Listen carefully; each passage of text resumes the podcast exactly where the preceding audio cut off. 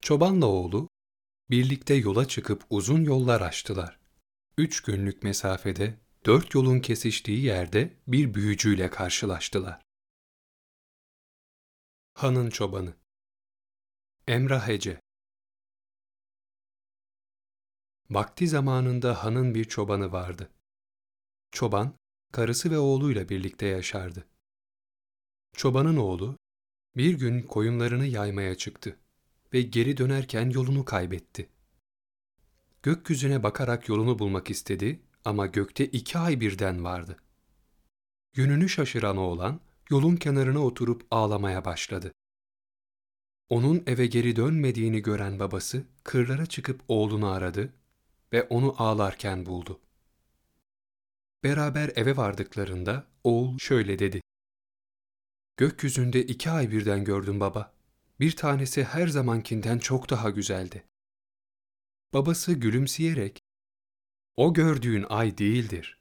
Hem nerede görülmüş gökyüzünde iki ay olduğu? O olsa olsa hanın güzel kızının nurudur. Diğeri de her zamanki ay olmalı, diye yanıtladı. Bunun üzerine oğlan, han kızıyla evlenmeye karar verdi. Babasına, o zaman bu güzeller güzeli han kızını bana isteyelim, onunla evleneyim, dedi. Hanın çobanı oğlunun sözlerini o gecelik geçiştirse de, sonraki günlerde oğlan sık sık babasına han kızından bahsetmeye ve ne zaman isteyeceğiz diye sormaya devam etti. O kadar çok sordu ki, adam sonunda bunalıp, peki öyleyse. Hanın çobanı gidip han kızını oğluna istesin bakalım, başımıza ne iş gelecek görelim, dedi. Ve sabah güneş doğar doğmaz hanın otağının önüne vardı. İçeri girmeye cesaret edemeyince etrafta bulduğu bir süpürgeyi alıp hanın kapısını temizledikten sonra evine geri döndü. İkinci gün yine hanın otağına gitti. Bu kez cesaretini toplayıp hanın huzuruna varacak, diz vurup söz isteyecek ve oğlunun han kızına talip olduğunu söyleyecekti. Ama yine yapamadı. Yeniden süpürgeyi eline alıp hanın kapısını süpürdü ve evine geri döndü. Üçüncü gün tekrar han kapısındaydı. Ama yine cesaretini toplayamadı ve süpürgeyi eline aldı. O sırada otağından çıkan han, çobanı görünce nöbetçilerini çağırıp, ''Bu adam kim? Burada ne yapıyor?'' diye sordu. Nöbetçiler, ''Bu sizin çobanınızdır hanım. Üç gündür her sabah gelip kapınızın önünü süpürüyor.'' diye yanıt verdiler. Han, otağına geri dönerken nöbetçilerden birine çobanı huzuruna getirmelerini emretti. Az sonra çoban hanın huzurunda diz vurup oturdu. Han bir süre onu gözleriyle süzdükten sonra ''Üç gündür kapının önünü süpürdüğünü duydum. Bunu neden yapıyorsun?'' diye sorunca çoban artık nasıl bir durum içinde kaldığını Han'a açıklamak zorunda kaldı. Han olup biteni dinleyip ''Han kızını almak kolay mı sandın çoban? Önce oğlun bir hüner göstermeli ki onu tanıyıp bilelim.'' Sonra kızıma talip olursa bu işi o zaman düşünürüz, dedi.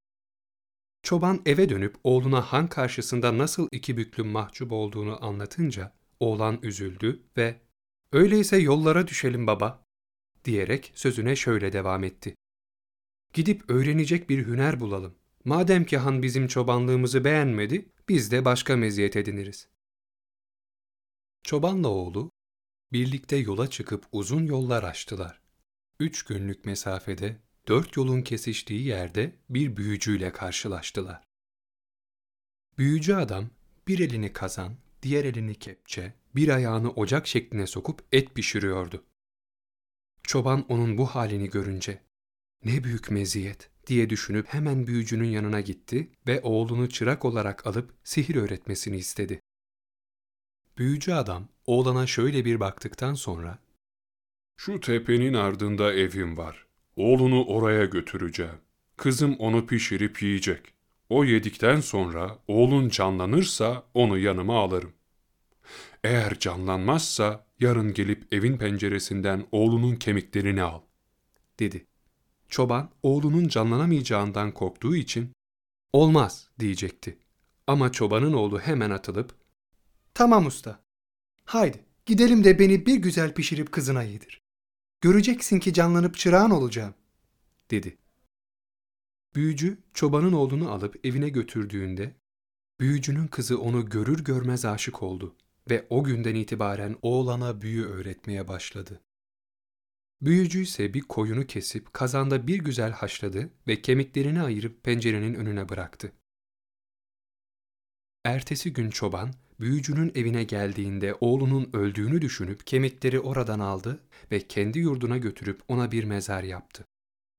Büyücü ve kızıyla birkaç ay geçirip büyü ilmini öğrenen çobanın oğlu, ailesini iyice özlemişti. Günlerden bir gün uzaklara dalıp gittiğini gören büyücünün kızı, ona neden böyle üzgün durduğunu sorunca, ''Ailemi çok özledim. Keşke gidip onları görsem.'' dedi. Büyücü ve kızı evine gidip ailesini görebileceğini söylediğinde sevinçten havalara uçtu. Hem de gerçekten uçtu.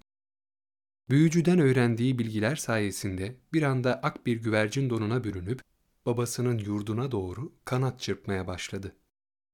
Evine döndüğünde babasının kendini anmaktan ve sürekli ağlamaktan kör olduğunu gördü. Hemen kanatlarını babasının gözlerine sürerek onu iyileştirdikten sonra eski insan haline döndü. Çobanoğlu anne ve babasıyla hasret giderdikten sonra babasına artık hanın karşısına çıkma vaktinin geldiğini ve bir oyun edeceğini söyledi.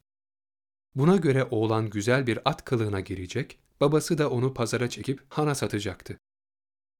Oğlan ertesi sabah at olup babasıyla pazara gitti ve öğlene kadar bekledi. Han yanında kalabalık askerleriyle pazarı geziyordu. Birdenbire bembeyaz bir at dikkatini çekti ve yanına vardığında onun satıcısının kendi çobanı olduğunu gördü. İyi para ödeyerek atı hemen satın aldı ve evine götürdü. Gece olduğunda oğlan yeniden insan haline dönüp hanın ahırından kaçtı ve evine geri döndü. Ertesi gün oğlan bu kez koç kılığına girdi ve babasıyla birlikte yarışmalarda koçlarla dövüşmek üzere şehre indi. Tüm koçları yenip birinci olunca kaybeden koçlardan birinin sahibi onu alıp evine götürdü. Ama gece olunca oğlan yeniden insan olup evine geri döndü. Üçüncü günün sabahında oğlan bu kez ağzı köpük köpük, hırsından yeri eşeleyen kızıl bir buğraya dönüştü ve babası onu pazara çekti. O sırada uzaklarda oğlana büyü ilmini öğreten hocasına çırağının ne işlerle meşgul olduğu malum oldu. Hemen bir şahin kılığına girip pazar yerine uçtu, yeniden insan olup kalabalığın arasına karıştı. Çırağının deve olarak satıldığı yere gitmeden önce de biraz kuru yaprak bulup onları paraya çevirdi ve ceplerini doldurdu. Az sonra çobanın yanına gelip yüklü para ödeyerek deveyi satın aldı ve üzerine binip evinin yolunu tuttu. Bir yandan kamçılıyor, bir yandan da ''Beni akşama kadar eve götürmezsen seni keseceğim.'' diyordu. Deve kılığındaki oğlan sırtında hocasıyla akşama kadar yol alıp yine de büyücünün evine varamadı. Gece yarısı eve vardıklarında büyücü kızına seslenerek ''Bu deve istediğim kadar hızlı değil.'' dedi ve ekledi. ''Bana bıçağımı getir de şunu keseyim.'' Büyücünün kızı o devenin aşık olduğu çoban olduğunu biliyordu. Bu yüzden babasını atlatmak için ''Bıçak kaybolmuş, bulamıyorum.'' dedi. Bu kez büyücü ''Öyleyse keskin baltamı ya da kılıcımı getir.'' dedi. Kız evde ne kadar kesici alet varsa hepsini toplayıp kuyuya attı ve babasına ''Hiçbirini bulamıyorum, hepsi kayıp.'' dedi. Büyücü bu işe sinirlendi. ''Gel, deveyi tut da ben arayayım o zaman.'' diyerek bıçak bulmak için eve girdiği anda kız devenin ipini bıraktı. Oğlan hemen bir kurbağaya dönüşüp kuyuya atladı. Ama bu sırada evden çıkan büyücü onu görmüştü. Hemen yılan olup oğlanın peşinden kuyuya atladı. Çobanoğlu yılanın peşinden geldiğini görünce güvercin olup kaçtı. Ustası ise bir aladoğana dönüşüp ardına düştü. O sıralarda han elma bahçelerinde gezinirken bir aladoğanın ak bir güvercini kovaladığını gördü. Güvercin doğruca uçup hanın başına kondu ve bir çiçeğe dönüştü. Büyücü aladoğan donundan çıkıp bir ozan kılığına girdi. Hanın yanına gelip kopuz çalarak onu övmeye başladı ve şöyle dedi. Baylık içinde hana, yaraşır gökçe çiçek. Cömertlikle ozana şu çiçeği verecek. Han çiçeği eline aldı, rengine kokusuna baktı ama onu Ozan'a vermek istemedi. Bu kez Ozan şöyle söyledi. Cömert yüzü ak olsun, cimrininki kapkara. İsteyenin bir olsun, vermeyenin bin kara. Han, Ozan'ın sözlerine daha fazla dayanamadı ve çiçeği vermek için elini başına attı. Bu sırada çiçek darıya dönüşüp yere saçıldı. Büyücü hemen Ozan kılığından çıkıp bir tavuğa dönüştü ve yerdeki darıları yiyip bitirdi.